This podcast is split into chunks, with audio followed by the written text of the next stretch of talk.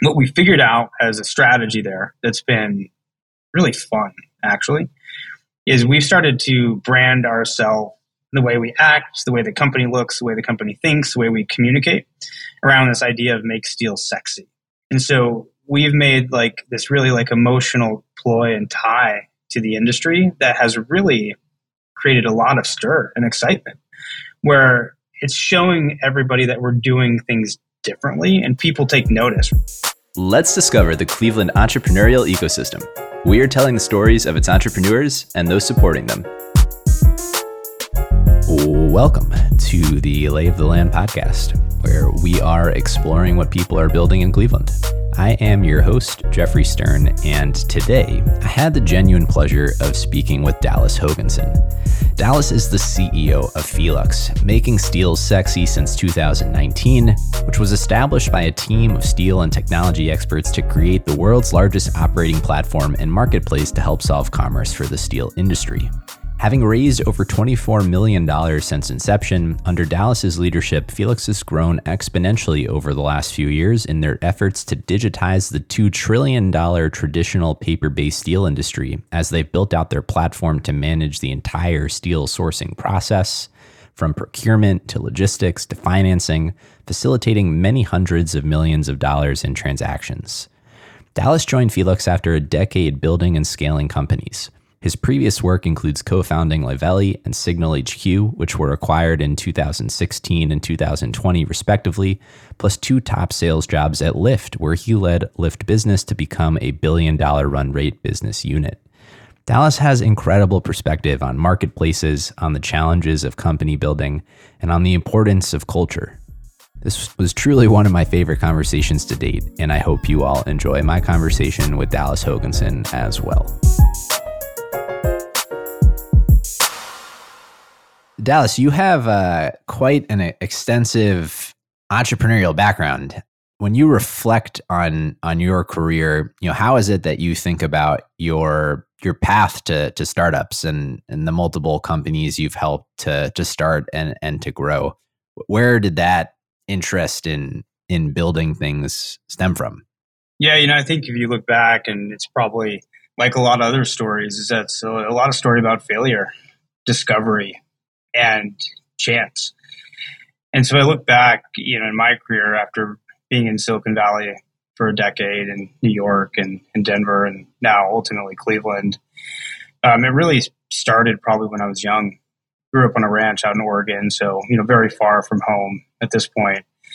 You know, was an athlete through college, and so a lot of that life was about you know project based, completing the task, failure, solving for adversity, a lot of the time. And um, you know, ultimately, I always thought I wanted to work in the financial world, and my goal was to really be a trader or work at a hedge fund, and that's really kind of where I aligned my paths to. What changed that decision for me was, yeah, after I got hurt playing football, I had to really think about what was next and prioritize my life around you know thinking about the future. I stumbled across the opportunity to build a fraternity in college, and I built it from the ground up, and it was just really the first kind of foray for me to dive into something that I really got to build from like the nuts and bolts of the house to the first 70 people that were in that class. And what was fun for me, to be honest with you, was that I had no idea how fraternities worked. I, I understood how teams worked and you know how to how to build to a mission. And so I got to be very really free in the way thinking about building that community and that that group of people together. And I wasn't withholden by any of like the previous traditions that had really happened there. And to, for me, that was something that really opened my eyes around entrepreneurship and building businesses and building equity and value in something that has staying power. And so I really got interested there, honestly. But however, at that time, I'd still signed my offer to go work in the financial world. And out of college, I left to go do that. I was there for about two years, and um, I was studying startups all day. I was studying early stage company. I was studying you know public companies and looking for ideas really for for the portfolio that were interesting. And I had a, a bunch of good friends that were in Silicon Valley, and I found myself constantly calling them, asking them questions, learning more, and just getting more excited. And I ultimately made the decision to leave that job, really get rid of all my belongings, and take a hockey bag down to San Francisco and staying with a couple buddies that I grew up playing poker with and went to high school with, and now who are all CEOs and SVPs of different technology companies. And I slept on, uh, I, I, slept, I shared a bed with uh, one of my best buddies for like six months, and um, he actually was the officiant at my wedding. So it's kind of crazy how that chance and happenstance kind of brings that future forward. And, and so it, ultimately, what I had had done is, you know, I realized that you know I wasn't smart enough to be on the product or engineering side. I didn't have those technical skills. And so I was probably going to land in the BD side or I was going to land on the sales side. And I had had trip down there for work where I ultimately held I think 13 interviews over two days with companies, and I had a pretty strict criteria at that point. I was looking for an opportunity where I had to make you know 80 to 100 dials a day because I knew that if I could create these quick feedback loops, I could learn much quicker than doing like a traditional long tail, high ACV enterprise sale. And I also wanted to find a company that had good investors, but also had good founders that had previous success. So I could learn from them. And at that time, I believe Rocket Lawyer was Series A or Series B. I can't remember now. It's, it's been about 10 years. But, um, you know, we, I showed up day one and picked up the phone and started dialing. What I had learned from that process and really kind of set off my career was I would get in 5.30, 6 in the morning every day. I'd take the 509 bus from the marina to downtown San Francisco. I would turn on the lights and I would take all the inbound calls from the East Coast because nobody was in the office. And so I would hit quota. I mean, it was like $300 at the time at this point. And so, I mean, you were really like dialing, dialing for dollars. And it was about speed. It was about how quickly could you match and mirror this person. And Rocket Lawyer is just like LegalZoom, essentially legal services, paperwork, and things like that. So there's pretty big emotional pain with the buyer. And it's usually too late. So they're looking for something that's already happened and so we had to learn very quickly how to build empathy with those prospects and essentially close them and get credit cards on the phone. And you know, that was really eye opening to me. Not not the sale itself; it was I think pretty simple, but how important it was for building rapport with the human being, matching who they were, understanding um, where they were coming from, and actually finding a solution that fit their need that was going to help them. I'm really glad that I took that approach because I just had thousands of at bats and so, you know, what you asked me is how you know how that ultimately led to like the future of my career was because I had hit because I'd hit quota every day, but before noon, I would get on LinkedIn and I would message founders, CEOs, business leaders, and things like that on LinkedIn every single day. And what I got really good at was understanding like the business model of their company. So I would ask questions that were like smart. And so, for example, like we were a heavy inbound team. And what I would be asking is like, hey, here's our model. I see that you guys have a transactional sale as well. Here's things I'm thinking about. I'd love to sit down with you at lunch, talk about like what you found top of funnel that's interesting that might help accelerate what we're doing here. And so I was being very pointed with my questions and doing my homework.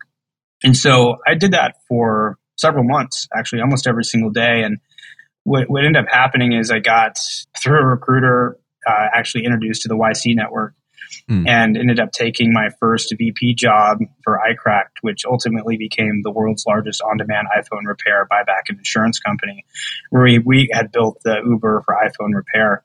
And so in seven months, really using that strategy and being in sales was not my ultimate goal. It was just a place that would take me really was I had the chance now to go build a company from scratch. I mean, when I showed up day one, they were getting an inbound lead printed off on a piece of paper, and we had had raised a seed round coming out of YC, and then we had just we just previous to our 10 million Series A with Andreessen at that time. That was really eye opening to me, and, and I'll tell you. I'll tell you what I really learned was that no one nobody knows what they're doing, and we're all and we're all and we're all making it up you just get better at making it up as you progress throughout your career and you you start to recognize patterns and things like that but like i mentioned even when i was building the fraternity in college is that my mind was so free to think about ideas and do it differently. And i wasn't stuck in an old process or a way that i'd been taught. I really got to build from scratch on my own and they gave me the flexibility and freedom to do that. And it was you know a really good run for us. I mean it was poised to be one of the next billion dollar companies. We ultimately had a, a, good exit a few years later, but that gave me the confidence and the access to like Silicon Valley I think that kind of propelled my career forward. And it, I mean, it was it was just an insane story. I mean, you see the you see Silicon Valley on HBO, like that's that's the startup story. Like I was sleeping on a sailboat, I was skateboarding to work every morning. I slept under my desk two days a week. Um, you know, we had Nerf guns. It was beer kegs. We were up till 1.30 in the morning packing like iPhone kit repair kits and sending them all over the world. And and at that time too, we actually had a warehouse where you know we had a million dollars of iPhone parts or two million dollars at any given time, and what was really fun about that experience, even though it was really hard if I look back, like I would never do it again, is like how galvanizing it was for the organization. Everybody was working hard, everybody was staying late, everybody was doing the work to be had. And it's just so different than the corporate life. And I think that energy kind of drew me down this path that, you know, early stage, as hard as it is, um, like the relationships and challenges and adversity adversity you face um, with your peers is builds these lifelong commitments. And all those guys today are still, you know, some of my closest friends, and even one of them was the best man in my wedding, one of the founders. So I felt very lucky to have a chance there where they took a chance on me, which they shouldn't have, obviously, right? Like seven months of inside sales, inside sales, transactional sales experience come in to be their first VP of growth and revenue. And um, I think they had the trust that like just my business sense, my financial acumen was smart enough to make like not huge mistakes. But there, there is a kind of, there's a funny story from that where one day, um, so what we were doing is we were running back, so we were building a network of technicians. So it was a three sided marketplace. And one day I, we run back background checks and everybody. And so, and really to enhance like the process and the funnel, I'd kicked off the background process check on the website. And then we're getting thousands of inquiries a month at this point. And so about seven days later, I hear our CEO AJ just being like, "Tell us what the, you know, from from the other side of the office." And I'm like, I have no idea what's going on right now. Like, what could be happening? And I, he like, I, I go into his office and he's like yelling at me. He's like, hold up this piece of paper. And he's like, what is this charge for $36,000? And I'm like, oh. I was like, I was like, I was like, first off, I don't know. Like, what does it say? And essentially what the engineer had done, and this was a great lesson too, just on like, you know, moving fast and breaking things, but also sometimes like double checking your work is when the, when the individual had signed up on our website, we actually kicked off the background check process, and that was like thirty to fifty dollars a background check. Hmm. And this was when Checkr had just started out, and like we were one of their first customers, and Uber was one of their first customers, and now they're like a multi-billion-dollar company. You know, I, which which was so funny about this. He's like, "You better do something about it." So I called the founder, um, Daniel, and I was like, "Hey, listen, man, we made a mistake. Like, what can we do here?" And he removed the entire bill. Um, and he was like, "Listen, I know how like much business you guys are doing. It's no problem. We'll we'll, we'll eat it and we'll build for the future." And that was just like a a really cool like lesson to understand. Like, there's so many startups out there, especially in Silicon Valley at the time. It was a hotbed for it. Like, but everybody was in it together, right? And like the YC network and um, how important like you leverage that community to go mm-hmm. build great businesses and how it taught you to do so. And so that for me was really like the launching pad to thinking about okay, this is my this is my path this is the way that I want to I want to spend my time and, and, build my life around. And you know, I'm lucky enough to go from there to do some some fun things. I got to and I invested in a marketplace company called Lively, which was building really interesting technology for staffing in the restaurant space. And this was a really hard problem at the time. And so we had we had built that team about five of us. Really good friend of mine who's an advisor now for the company and has a marketplace company as well and was the old COO of Bolt, which is, if you read in the headlines, probably one of the most fascinating growth stories in history. We ended up actually selling the techno- technology off for that business pretty quick. And what happened from there is I actually synced back up with um, my old boss from Rocket Lawyer, and him and I came in to Lyft at the time when there was a couple hundred employees, and we started Lyft Business. Ultimately, grew that to the most profitable uh, business line within the company, and, and took that to a billion dollar uh, revenue line within the company, and that that to me has a lot of parallels to like what we're doing today. Where you know for the first six months we didn't have a we didn't have a product. We were the mm-hmm. black sheep of the company. Nobody really knew what these salespeople were doing within Lyft at the time. Everybody thought about it as a consumer platform, but we were building and selling into HR to really improve employee travel. And so we had built really the first ever platform to incorporate rideshare with our consumer network. And so not only could you save money, you could actually geofence locations and you could have predicted dollar amounts on each ride. You had a lot better safety mechanisms. And so it really changed the game around how people think about like the expense stack for employees, how they think about safety for travel, and how they think about managing costs and consideration of like what their employees are doing when they're on the road. So I just felt really fortunate to have that opportunity, honestly, and um, I think that really propelled me to where you know we are today with with Felux. Mm. I guess summarizing what what I would take away as really kind of having built out a, a core competency in in marketplaces.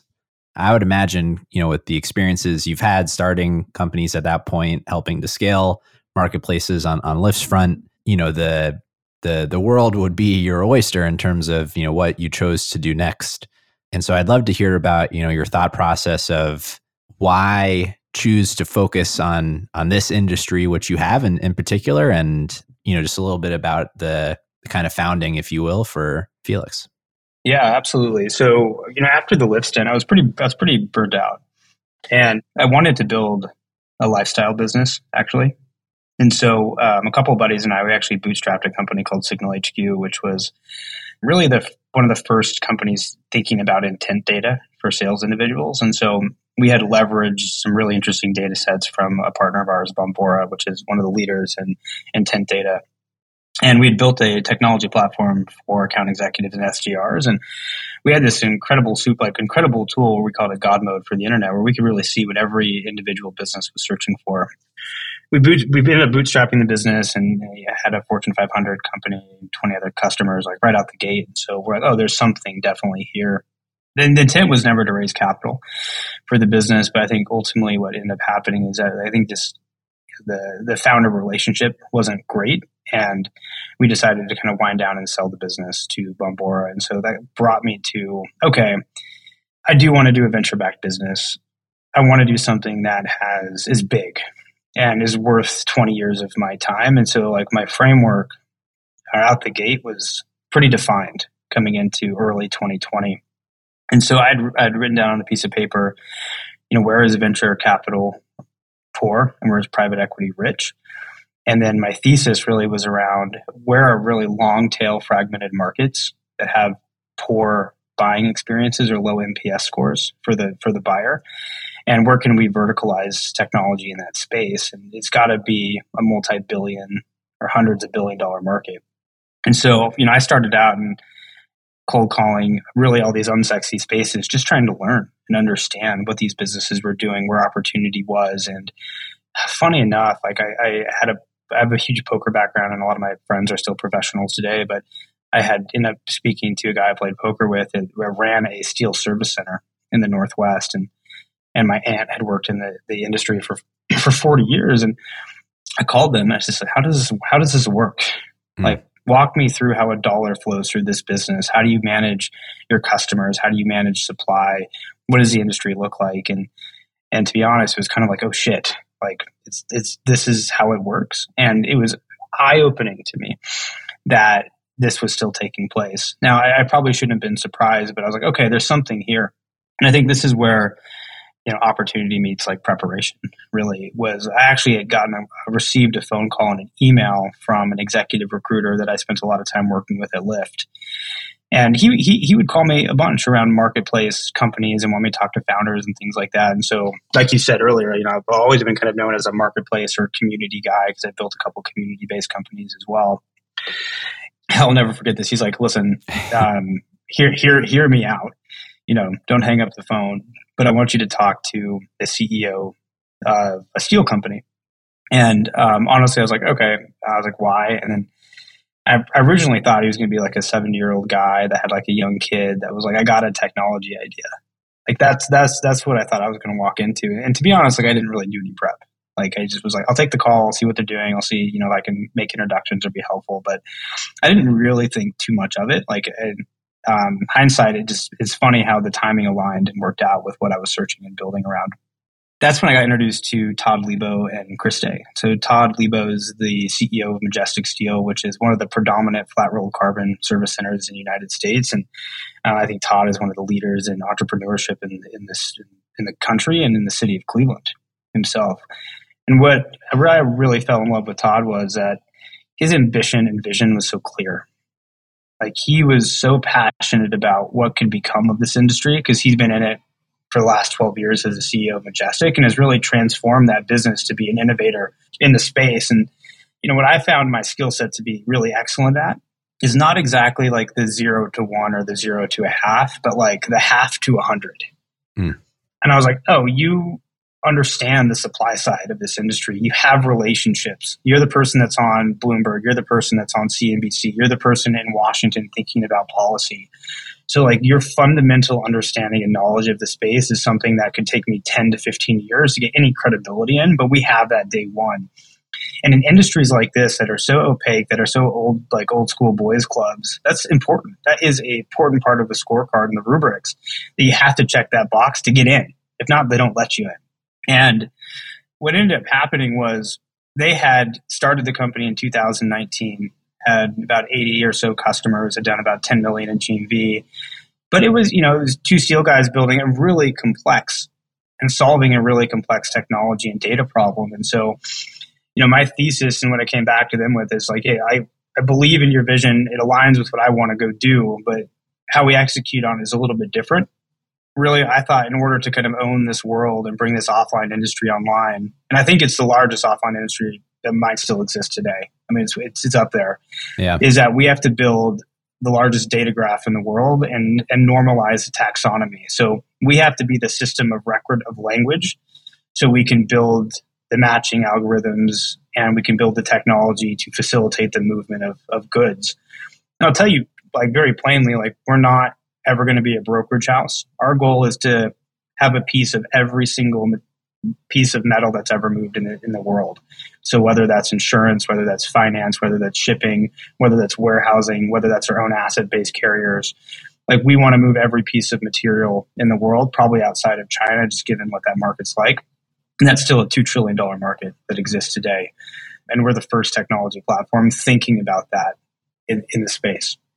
So at that point, you found uh, something at the the uh, intersection of this Venn diagram of you know your thesis, right? Uh, a highly fragmented industry with low NPS, with you know someone who has that industry expertise already working on kind of a vertically integrated, you know, Keith Rabois esque solution to to this kind of of problem. The thing that I want to maybe start with here is I love this idea of entering what is obviously such an enormous market, right? Where obviously steel is is incredibly significant, and in the face of a market that big, I'm wondering how you came to this idea of a vocabulary, right? Creating that that taxonomy, a, a language um, as the first product. Like, how, how do you go about figuring out where to focus?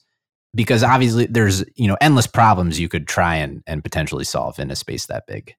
Yeah, and trust me, we've made mistakes. Uh, I call our business a compound business, just like a compound lift, right? We have to do several things at once to make everything work. Where it's not like an, it's not like a spot solution or an isolation. And so we knew like the core root of everything actually stems on normalizing the taxonomy. And so why that's important and why this problem has never been solved is that on both sides of the market, on the supply all the way down to the end manufacturer, is everything exists in what you call like a spec sheet. Inventory is like paper based, inventory is in a spreadsheet. And that's because if you go city to city, state to state, country to country, region to region, the way that materials described and i.e. changed throughout the supply chain could be named differently. Now there are standards and um, there are global standards, but they're not really withholden to. And so what we figured out is that we have to build really the repository of information that people attach to in order to build clear matching downstream. And so it took us about seven months thinking through the problem. And we had really we had built the first ever steel configurator, is what we call it. A configurator is a simple mechanism of deconstructing something. So like it has pieces. So like if you're putting a t-shirt online, like it's a medium. Like you configure it to be a medium, so you sell the medium online. It's the same thing we do with flat rolled carbon um, or whatever type of steel that we ingest onto the platform. And because of that, we now know and track and build every single supplier is in the country, their capabilities, and now we're starting to digitize their inventory. And so we can give them digital storefronts and help them get broader digital distribution. Because, like I said, you know, it's important for us at this point. We want to be a part of every transaction. And the only way to do that is kind of build the tool set and the on and off ramps to the distribution highway. What we ended up learning, and I'll talk about like a lot of the mistakes here, is if you think about a marketplace, it's a cold start problem always. Like you need two sides to make a market work. And um, it's typically the hardest part to figure out. Now, we started in 2019 and 2020 really thinking about and isolating around the supply of the steel industry. Now, some of the facts about the steel industry that are still remain true today, and but COVID did help accelerate this, is most of the industry is older white men. The last technology they had brought in, it maybe 15 to 20 years ago, very legacy generated ERP systems and um, they didn't have a clear way to use data or a clear initiative to like buy technology. It was a very foreign concept to spend hundreds of thousands of dollars on technology. And also too, we went from the we went into the the, the frothiest steel market in history over the last two years, where most of the steel guys didn't have an incentive to change. And so I think we spent a lot of time thinking about like how do we change the mindset and outcome of that industry but what we realize actually is the demand side of the large manufacturers. Pricing is so opaque, inventory levels are opaque. The way finding and sourcing new suppliers is almost impossible. It takes months to years sometime. Establishing credit, um, getting visibility into your shipments, right? Automatically matching with the right supplier. All of that stuff didn't exist. And so the real pain actually existed on the buy side, which we talked about earlier, like the Keith Rabois esque business model, which is long tail, low NPS. And we started, once we figured that out, like everything just clicked. And, you know, Tesla was our first enterprise customer and we work with some of the largest fortune 500s and now we're talking to the innovation officers of toyota and and so like what we're finding that is that the pain on the manufacturer procurement side is so great that you know they're going to spend hundreds of thousands of dollars a year to use our procurement platform to get access to our supply side to also get access to distribution and RFQs in the spot market. So um, we really struggled with this for a year and a half, trying to figure out like what's that what's that growth loop or hook or hack that we can do that accelerates the nodes of this marketplace so we get to you know economies of scale much quicker you know, I think we feel really fortunate that like we're the first ever people building verticalized, essentially procurement software for the industry, and that creates stickiness, and it also creates a large competitive moat because like you don't rip out ERP systems, you don't rip out core supply chain software very quickly, and it removes us from ever being a brokerage too. So like we're always fighting for every transaction they do, and that we're not stuck just doing their next one.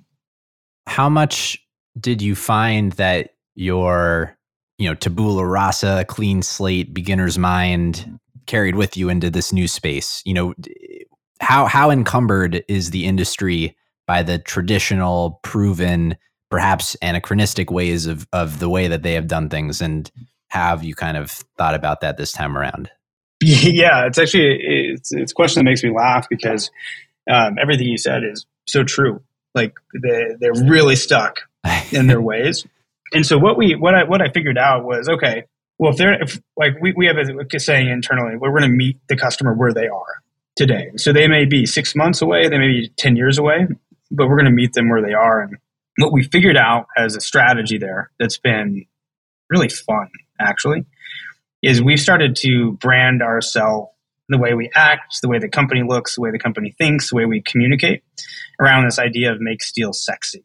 And so we've made like this really like emotional ploy and tie to the industry that has really created a lot of stir and excitement where it's showing everybody that we're doing things differently and people take notice, right? Because what we what we have found out is well, most of these guys are going to retire in four or five years, and they're like, you know what, I'm good. Like, I don't need anything else. Like, we're we're fine. And but they all but they they respect the tradition, and everybody is looking for new ways to actually like carry on what the steel industry is. Like, it's going to be hurting from a talent perspective.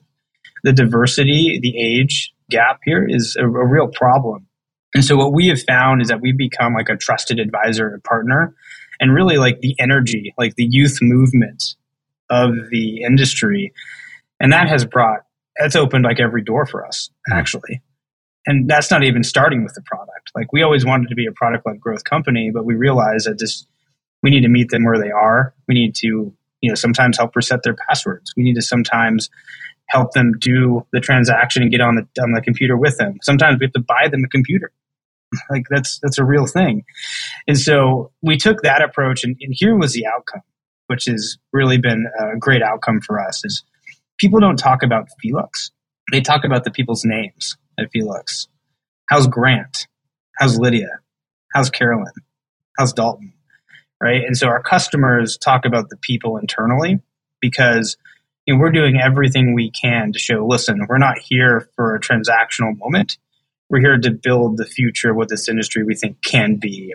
And so we've treated our relationships like that. And that once we figured out that hey listen we can let go of the past we can let go of the industry norms and we can bring an energy to here that's different that has changed everything for us as a company yeah the the making steel sexy which you know i'd, I'd love to chat a little bit more about it as well but I, I think you know the whole idea that you know meeting your your customer where they are and helping them along that journey i mean just you know, a few weeks ago, I, I, I met a fellow at the airport who was wearing one of your shirts. You know, make make steel sexy, and I I wasn't actually the first one to come talk to him about it. It just like it invites, you know, like oh, you know what what is that all about? And uh, you know, I happened to connect with him, and you know, he's a he's a rave you know supporter of of the work you're doing, and I I cannot imagine having worked myself in you know, with secretaries of state in uh, the voting industry and large health systems on the healthcare side, similar industries that are, you know, highly verticalized. You don't often see customers, you know, celebrating vendors in that way. I think in those markets where they face those those kinds of pull to the way that they have done things historically. So I, I think it's a really fascinating approach.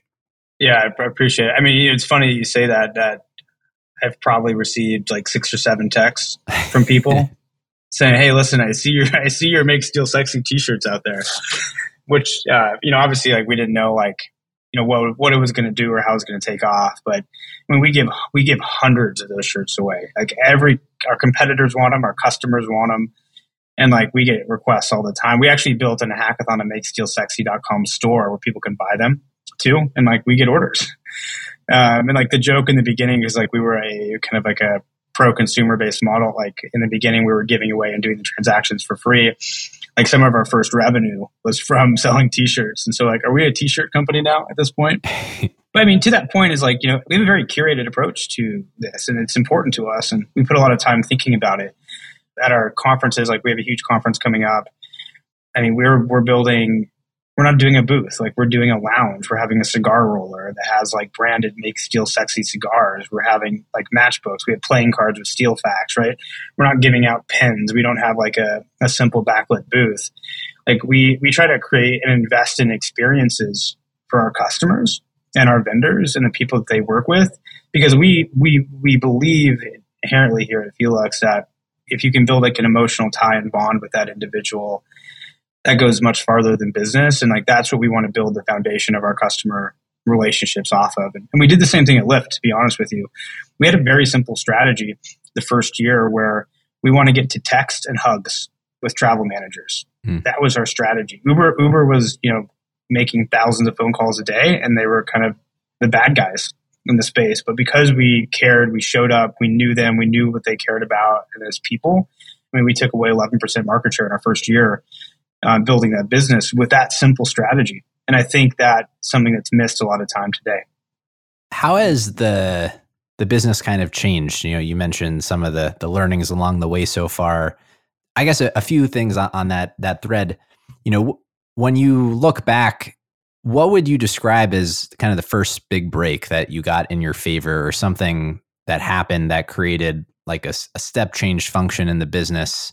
You know, is that figuring out you know that you need to perhaps start on the the demand side instead of the supply side? How has it evolved from there? You know, it's interesting. So when I took over the business in 2020, I think it was, yeah, about 10 million in GMV on the platform, and now we're about 600 million two years later, and uh, that makes us one of the largest marketplaces in North America and and in the world. And yet, like we had to feel like we just weren't we weren't succeeding up to our full potential, and we're like, how do we unlock this market? What do we have to do? Like banging our heads against the wall. And the real break actually came with working from Schneider Electric, one of a Fortune 500 company, one of the largest companies in the world, and what we started to figure out was that there is a very complex procurement process that happens to establish contracts with some of the largest suppliers in space. And that, I mean, they're spending millions of dollars with um, consultants to try to solve this. And, and we figured out that most of the people in the procurement side were pretty new to managing the steel supply chain and really didn't have any historical data or context, didn't know the market, didn't know how to buy against the market, how to hedge against it, how to forecast against it. And a lot of times they're building or buying thousands of SKUs for all of their products. And so the stakes were incredibly high. And so we, we spent a lot of time with Schneider helping them analyze, build models, look at cost savings, source new suppliers, and built technology and product around it. And so the real big break and hook for us was realizing that hey, the the actual unlock for the marketplace starts on supply. That's our one of our main key on ramps to distribution. And for example, like with Tesla, I mean, we pulled in a supplier that had been trying to get in there for 10 years and we walked them in the door day one. And so it automatically created this pull mechanism to the supply side. So, you know, we are really focused on the enterprise procurement side of it first. And we were focused on top line growth of the marketplace first. And I think the big unlock and learning there was, and now listen, the, the venture market uh, for the past 13 years really allowed us to do that, where you could raise a lot of capital and you're expected to grow top line fast because you'll figure out revenue later. Like that was the model. I mean, that's why valuations were so crazy that everybody was raising eight to 12 months apart. And we, and we were in the same boat. And we were the fat. I mean, we grew 4,500% year over year from 21 from 20 to 21 and 22 and so like we were on those metrics but like what we really cared about is like how do we establish quality revenue and how do we build these moats so we have long-term relationships long-term contracts create pull mechanisms in the marketplace where they're doing that organically and we don't have a bunch of acquisition cost around it and so that was that moment where we we're like oh wow like we stumbled on something here that's pretty special that, really no one else is looking at. And so, like, we've really committed the entire company. We've shifted 90, percent of the company resources to focus on that from a product perspective. And really spending all of our time there right now. So we act as a marketplace mm. second model now, where in the beginning we acted as a marketplace first model. You know, with that shift, what what is the maybe just give us a little background uh, history of you know what the company looks like today, how has it evolved, and then I'd love to get your perspective on you know, with that first unlock, how much do you think is left to to be unlocked, and on on what timeline? It, it feels like you know it's in the early days here, but what are those things that are, are going to drive the business going forward? So I talk about this a lot internally, and you know, I really think we're in the first batter or the first inning as far as the timeline of the company. You know, I think we still have a six or seven year track to IPO, and that's ultimately the goal of the company.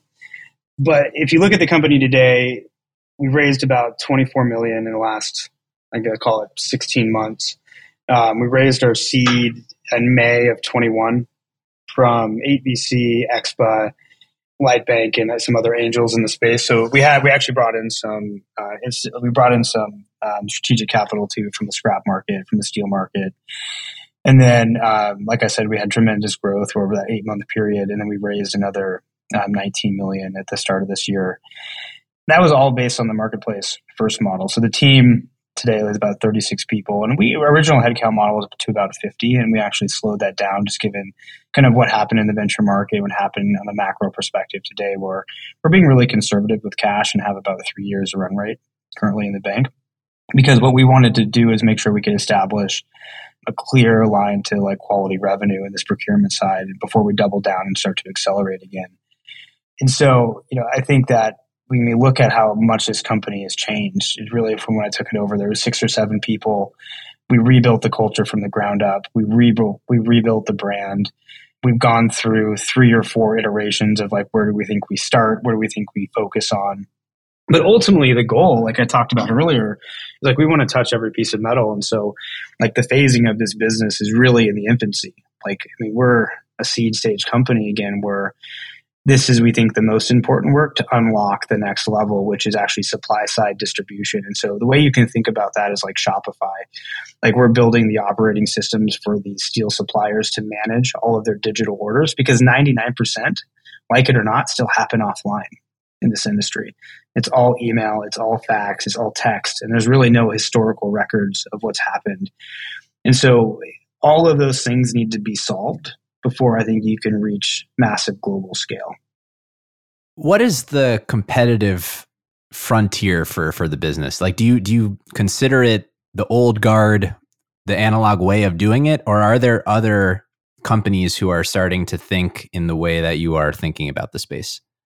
Yeah, so we, we have one pseudo competitor, and we don't really think they're like exactly analogous today, which is Reibus, and they they're really a market participant and brokerage in the space, and um, and they've done very well. They've raised seventy five million out of seven hundred and fifty bill seven hundred fifty million dollar valuation from SoftBank last um, November, I believe. And so I think what's exciting for us is that we have two companies doing interesting things in the space for the first time ever. That's yeah. thinking about technology, that's bringing a new light, a younger face, a new energy. And but other than that, if you really think about it, it's it's the old guard it's the old way of doing business, and that's sometimes even harder to rip and replace. So, it, you know, we talk about uh, a YC a lot. I mean, it's got to be hundred times better. It's got to be hundred times easier for them to make that change, especially when you don't have a large fluency in technology use in our in our demo. It makes it even harder because these are the this is these are the guys that have operated you know off their cell phone now for 10 years and they don't even look at a computer they have their buddies, they, they make an order, they call them, they make it happen. Now, what the result of that has actually created like pretty poor business operations and business transfer. So we're seeing a lot of consolidation in the space and we're seeing a lot of sunsetting, but a lot of the historicals are not there. So everybody's kind of re coming in, starting from scratch. And we see this everywhere. We also see this on the manufacturing side from the largest companies in the world, like GE. And I mean, you name any company, like their actual historical data of what they've spent on the steel supply chain is like nothing. They don't have it. It's it's not easy for them to find or put together. So um, we're really finding that it's like this is a big inflection point in the industry where we, by focusing on the manufacturing side, I think really have a, a clear strategy. Hmm. So I want to maybe segue a little bit to to culture, which I think we've you know touched on a, a bit throughout this conversation so far. But I, I know it's something that that is not, you know, window dressing uh, in your mind. It is something that is very intentional uh, and something that you've spent a lot of time thinking about. I'd love for you just to kind of outline here, you know, how it is that that you've thought about culture and and what that actually means. How does it how does it manifest in, in Felux and and and the company at, at large? Yeah, so I think uh, it's something I care passionately about, just in general. Is I think if you look at if you compare two teams to each other that are equal, like the the team with good cultures can always win, right? It's just it's it's it's usually facts, and so right. culture eats strategy for breakfast, something like that. Well, one hundred percent, and I'm, I'm I'm a big believer of that too. And so, like, I think a large part of my job, and I think everybody on our leadership team, and everybody, we we challenge everybody in the company to always be thoughtful, thinking about culture, and, and like being an owner of culture is what we talk about. I think that is really important where a lot of companies just, frankly, they just don't do it because they think it's like not as important, but you have to prioritize it. But to me, like culture isn't like, you know, the mission, vision, value type of things. It's actually, to me, is culture is really created by creating trust within your employees. And you do that with vulnerability. And and so like we really try to manufacture experiences that allow our employees to, you know, be vulnerable, fail in front of each other because that creates trust and understanding and camaraderie and really helps us like establish like buy-in and like some of the feedback that we've gotten within our company is like you know i've never seen a company that has so much like clear buy-in from everybody mm. And to me like that's something i'm really proud of because we're very transparent in everything we do from the financials to our priorities to who our investors are to what we're thinking about as leadership and so we want to make sure that we really inform our team to have the best information to make decisions and move fast. And, and we, we put a lot of effort into that. Now we fail, I think, quite frequently at doing so, but I think the intent of making that a habitual process or habit is, is, is really important. But I've always had really like a 10 step, more or less framework for building culture, you know, from the ground up. And it's so far, it's, it's, it's worked really well for me. I, I Lyft we were named one of the best sales cultures, the best sales teams and stuff like that. And so, I mean, it's something I take a lot of pride in, to be honest. Like, I never, I've never been the smartest guy in the room. So, like, what I want to do is foster the ability for our team to execute at the highest level and make sure the smart people have the ability to do their jobs a lot better than I could ever do that. Hmm. And so, just like the the tactics of it, you know, is this is this something that is, you know, galvanize, crystallize, you know, somewhere within the company? how, how is it that the culture and how is it relayed? How is it communicated? How, how do you kind of uh, facilitate the the process of of culture? Yeah, so you know, I'll, I'll, kind of tell you, I'll walk you through kind of the ten things that I think about and kind of how we do some of that internally. But really, at every stage, I'm thinking about belonging. So I'm always forcing functions and putting individuals in situations that um, creates connection. And so we do a lot of that. Right now, it's a lot harder remotely. I think that's an inherent challenge that I'm always thinking about. And so, like, always day one, like, we want to put people together and experiences that may not be work, but allow people to get to know each other and build, like, remove that kind of professional bridge that usually or facade that is put up. From there, like, we want them to fail together quite quickly. So like we're always trying to think about like the trust and empathy part. So that's like step two in the process for us. And then we create safety. Like, hey, we encourage failure. Um, we give feedback. We, we do a lot of things on video. We record them. We have people give like self assessment and feedback, and we do a lot of just direct feedback in the company. Say, hey, listen, like this is this is what I think you could improve. This is what I think you did well. How did you think you did? And so we are we were always doing that as a team together. So like communication for us has always been a clear and direct priority, and that's really established just a professionalism and trust within every level from the SDRs to management. It doesn't matter. And then we're always thinking about ways to build like togetherness. That's the next phase is if you create safety, how do we think about togetherness as a company? And so it's harder today, but right now we do kind of a yearly summer camp where we bring everybody in and it's like four days of like fun. It's like you know, we're going to Dave Matthews conference, we're going to baseball games, we're doing all of these kind of business challenge exercises together.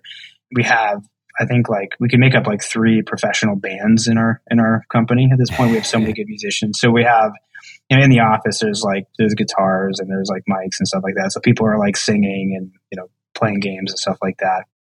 And once we have created this group of like friendly people that really like each other and like have trust in each other, we start setting standards this is like you know, I think Bill Walsh is you know one of my favorites at this, and the score takes care of itself, which is obviously one of my favorite books.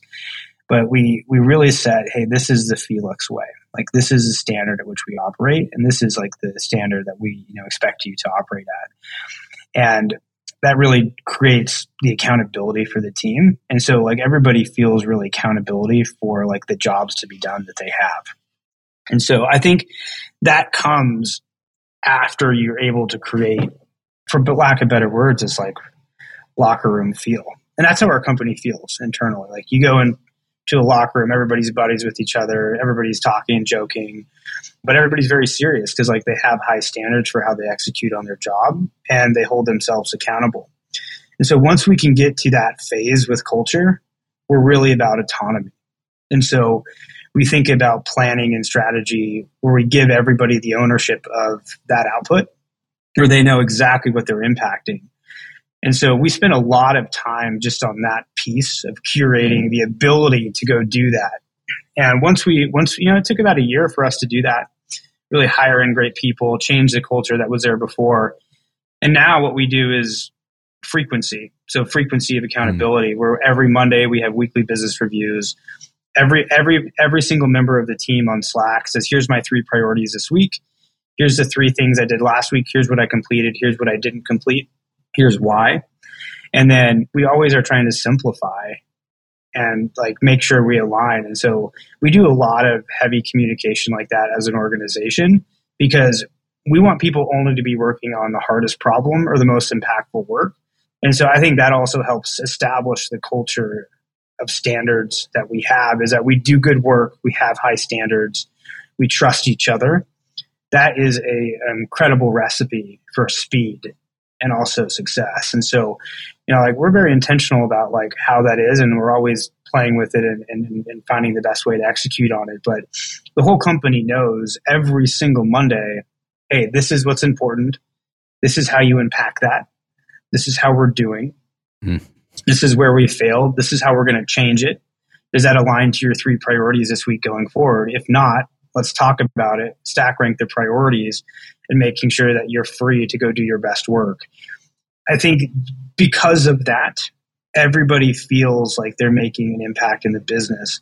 And I, looking back, one of the things that I've learned that's incredibly important about maintaining that standard is that if you're finding that people don't have enough, t- like if they have too much time in the day to fill up their time, that's when things can go really bad. And so, like, we set goals that are just stretch goals. So, like, they're going to be hard to reach and it's going to take effort to get there. Mm-hmm. Because what I had found in the past that if you have a company which is a little bit laissez faire or if it's not very clear, well, people fill up their time with things that they think are important. And a lot of the times that, that probably is not work stuff and that gets into their mind. They start thinking, well, you know what? I'm not really doing anything here. What else could I be doing? And it creates kind of a downward spiral of like personal mentality or emotions. And so a lot of this stuff is very calculated in how we think about how can we do just enough where the goal po- goalpost is not far enough, where they see the next step, they know how they contribute, and also they feel like at the end of the day they've done good work for what they're doing. You know, one of the things I, I wanted to to ask you about with the intentionality you've had with everything else we've talked about so far, you know, namely culture, is the the importance, the the significance of building a, a steel company here in Cleveland with such a, a rich steel history. Yeah, uh, you know, I think it's a little bit funny. Like I never thought I would be in steel or Cleveland, and yet, you know, here we are and I think it's probably the most important work I'm going to do in my life. So, you know, it's funny how things work out. I mean, we talked about this earlier, but like preparation meets opportunity sometimes unlocks, you know, some really interesting things in life. And having the courage to go forward, I think, is about what being an entrepreneur is about. But I, you know, I remember, I remember sitting on the couch with my wife. We were living in Denver at the time. I think pregnant as well. And I said, "Hey, listen, you know, if this thing works out, there's a chance that we might be going to Ohio. And she, looked at me. She's like, "You better, she better, you, she, you better be fucking right." That's what she said. full, full, full, full, stop. Um, but you know, I think the, the the journey here is an important one, and I think one that is um, something I, I take a lot of pride in. I'm excited to be a part of. A lot of people don't know this, but the first ever billion dollar company was a merger between Rockefeller and J.P. Morgan, which is U.S. Steel, which is based out of Cleveland first ever billion dollar company came from here and it was in steel. So like what are the what are the odds of that and like the rich history of that story? And also too, like this is really, you know, where the West was built out of Cleveland. And so well, this is a funny story, but I remember packing up and selling. Mean, we sold a house in Colorado, Colorado in like six hours. Like the market was so crazy there, and so like, we were like, okay, I guess this is real. Like we got to go. And I remember packing up and we drove from Colorado to Ohio, and that was the first time I'd ever stepped foot in Ohio. I remember leaving at two thirty in the morning, like closing the garage, and just kind of being like, okay, like this is this is really real now. And it was an important decision for us, but the reason why we made the decision too is like my other partners are here, mm. and you know we also believe that And I believe personally that, you know, I have an opportunity. This company has an opportunity. The team we have here, our investors have an opportunity to actually build a next great ecosystem of technology, talent, and companies. You know, the thing that's going to make me proud is I have companies leave here, start other companies. And they have companies that they start where employees leave there and start other companies. And that's how you build an ecosystem.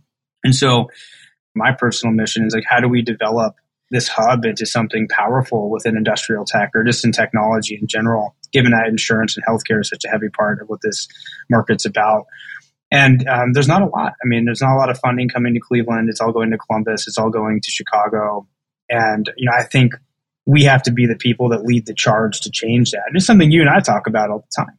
Like we think it's important work, and I think we believe in what the future of this town could be. It's a, it's a really cool place. It's a great place to live. Like we love living here, and like you know, we're going to be here for the foreseeable future. And I think what an outcome that looks great for us is that if you know if we can create the ecosystem for entrepreneurs to be successful, to give them pipelines to venture capital on the coast, to give them pipelines to access to capital in the Midwest, to help them solve hiring challenges that exist here.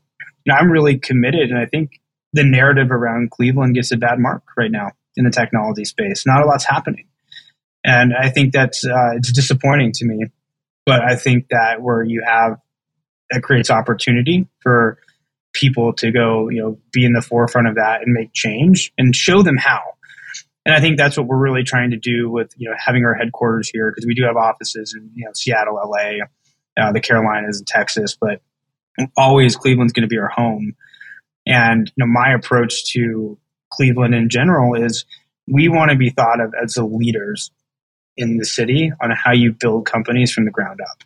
And like that is my personal mission here that like you know, I'm fighting like hell every day to do so and making sure that we're really curated and careful about how we do it. Hmm. Well, I appreciate that perspective and we're grateful to to have you on our team. yeah, I mean, I think the city's grateful to have you too. You're doing a lot of the cool stuff, you know, within this ecosystem as well. So I think it's it's been fun for us to connect and and talk about that. I think the missions that we have here. I think there's a lot of people that have that mission and what I'm realizing is that they're just not connected together. Um, yeah. And so I want to change that. I would like to as well. So I look forward to, to working with you on that. what has surprised you most about about the journey so far? How hard it is. Um, oh, I, I knew. Um, I knew it was going to be hard.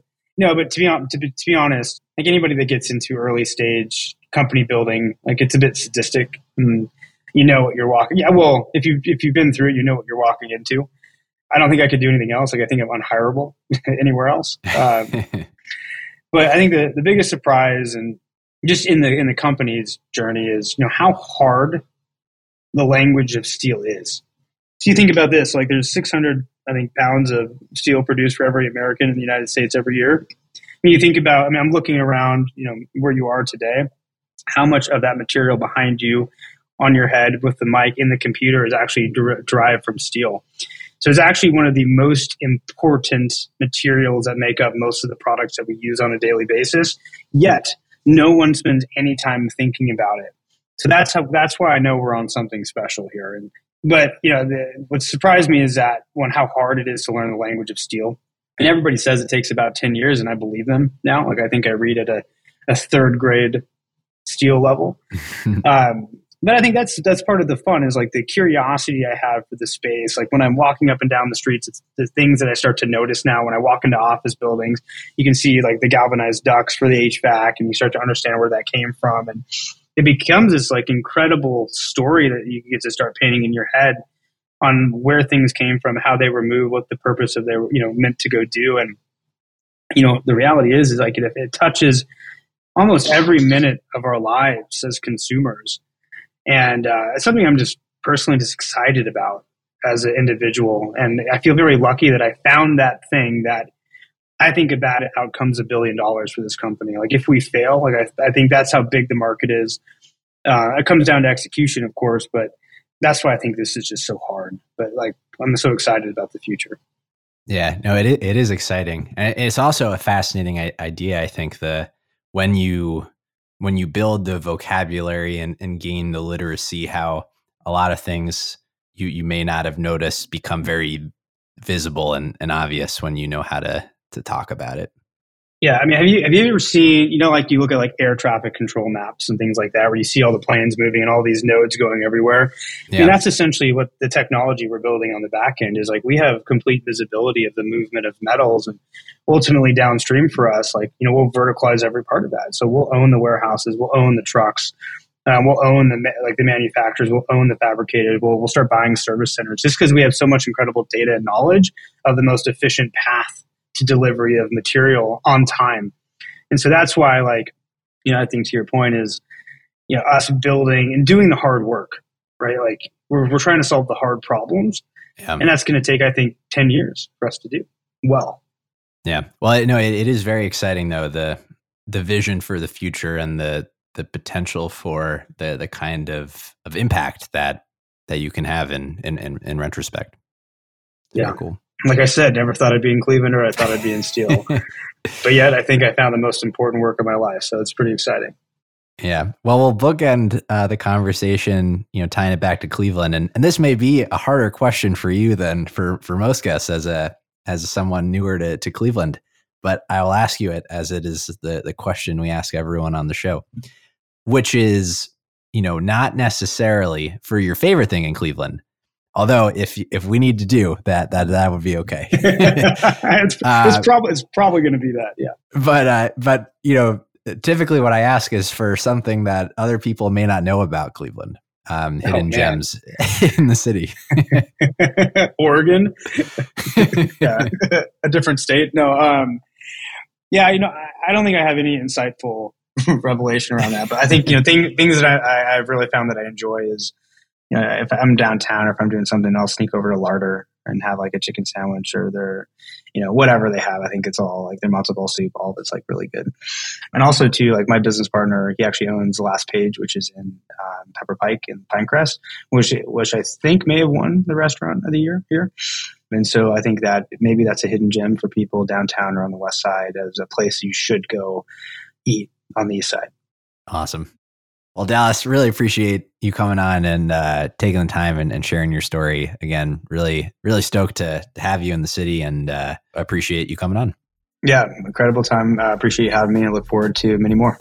If folks have anything that they would want to follow up with you about, what would uh, what would be the best way for them to do so? So usually you can find me either on LinkedIn or on Twitter at Dallas Hogans. Well, thanks again, Dallas. Awesome. Appreciate it. That's all for this week. Thank you for listening. We'd love to hear your thoughts on today's show, so if you have any feedback, please send over an email to jeffrey at layoftheland.fm or find us on Twitter at podlayoftheland or at sternjefe, J-E-F-E. If you or someone you know would make a good guest for our show, please reach out as well and let us know. And if you enjoy the podcast, please subscribe and leave a review on iTunes or on your preferred podcast player. Your support goes a long way to help us spread the word and continue to bring the Cleveland founders and builders we love having on the show. We'll be back here next week at the same time to map more of the land. The Lay of the Land podcast was developed in collaboration with the Up Company LLC. At the time of this recording, unless otherwise indicated, we do not own equity or other financial interests in the company which appear on this show. All opinions expressed by podcast participants are solely their own and do not reflect the opinions of any entity which employs us. This podcast is for informational purposes only and should not be relied upon as a basis for investment decisions. Thank you for listening, and we'll talk to you next week.